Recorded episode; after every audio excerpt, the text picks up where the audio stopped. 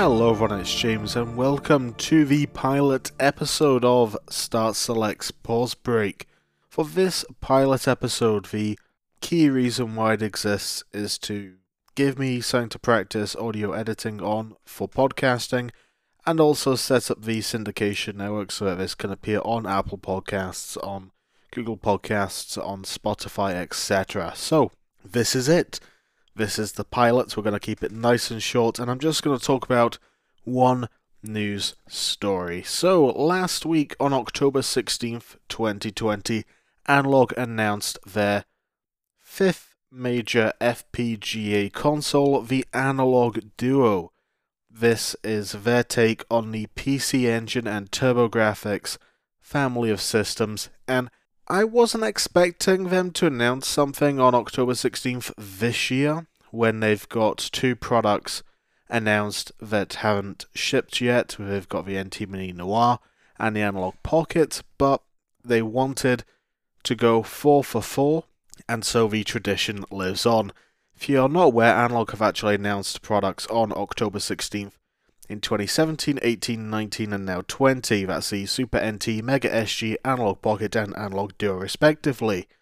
So I guess we kinda should have expected this, but given the current global state of affairs and also the state of the analog second-hand market, the community disquiet regarding availability of products, I thought they probably would have held this one in, but I guess not. With all that said, I'm very excited for this. The PC Engine is a prohibitively expensive platform for myself, especially if you're wanting to go all in and get the very best. You probably, right now, I would say the best solution for PC Engine is getting a SuperGrafx along with Terraonion's Super SD System 3, and then some form of upscaling solution, whether that's the uh, retro gaming cables RAD 2X HDMI or VOSSC or the RetroTink 2X. Either way, we're looking at approximately $1,000 if you're going down that route, especially when you factor in the cost of recapping the SuperGrafx and getting a power supply for your region and getting a controller.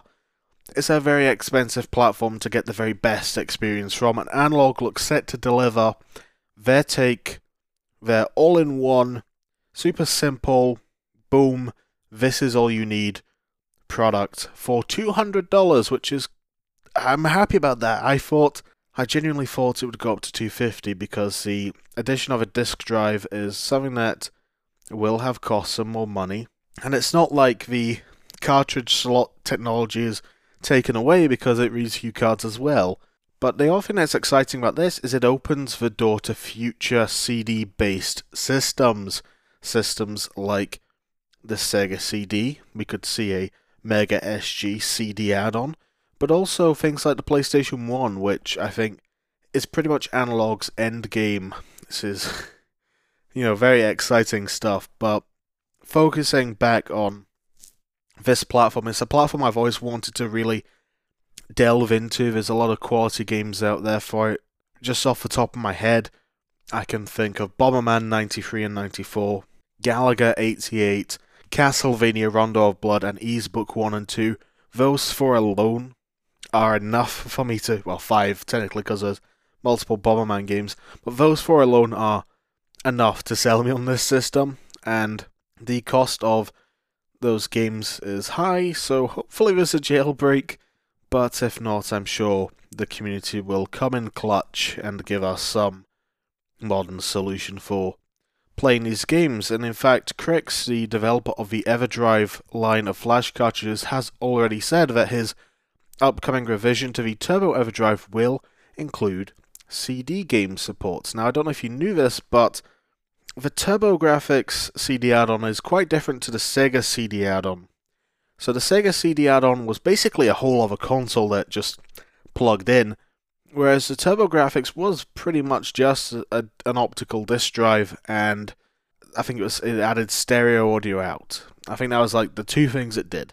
So it's feasible that you can run CD-ROM games via the HuCard slot, but with mono audio. I believe that's the compromise that's going to exist for this upcoming. I'm gonna guess is gonna call it the Turbo EverDrive Pro or something, right? Or the X7. Either way, I'm excited to see where that development leads, and I'm very excited to see if that will work in Analogue's other announcement, which is the TurboGrafx adapter for the Analogue Pocket. So, taking a leaf out of the Turbo Express book, Analogue is adding the ability to play TurboGrafx 16 and PC Engine games on the Pocket via an adapter as well as SuperGrafx games, which is pretty exciting. And if this Turbo Everdrive does what we think it's going to do, Rondo of Blood on the go in its original platform format, that, that's that's killer. you know, that sounds great.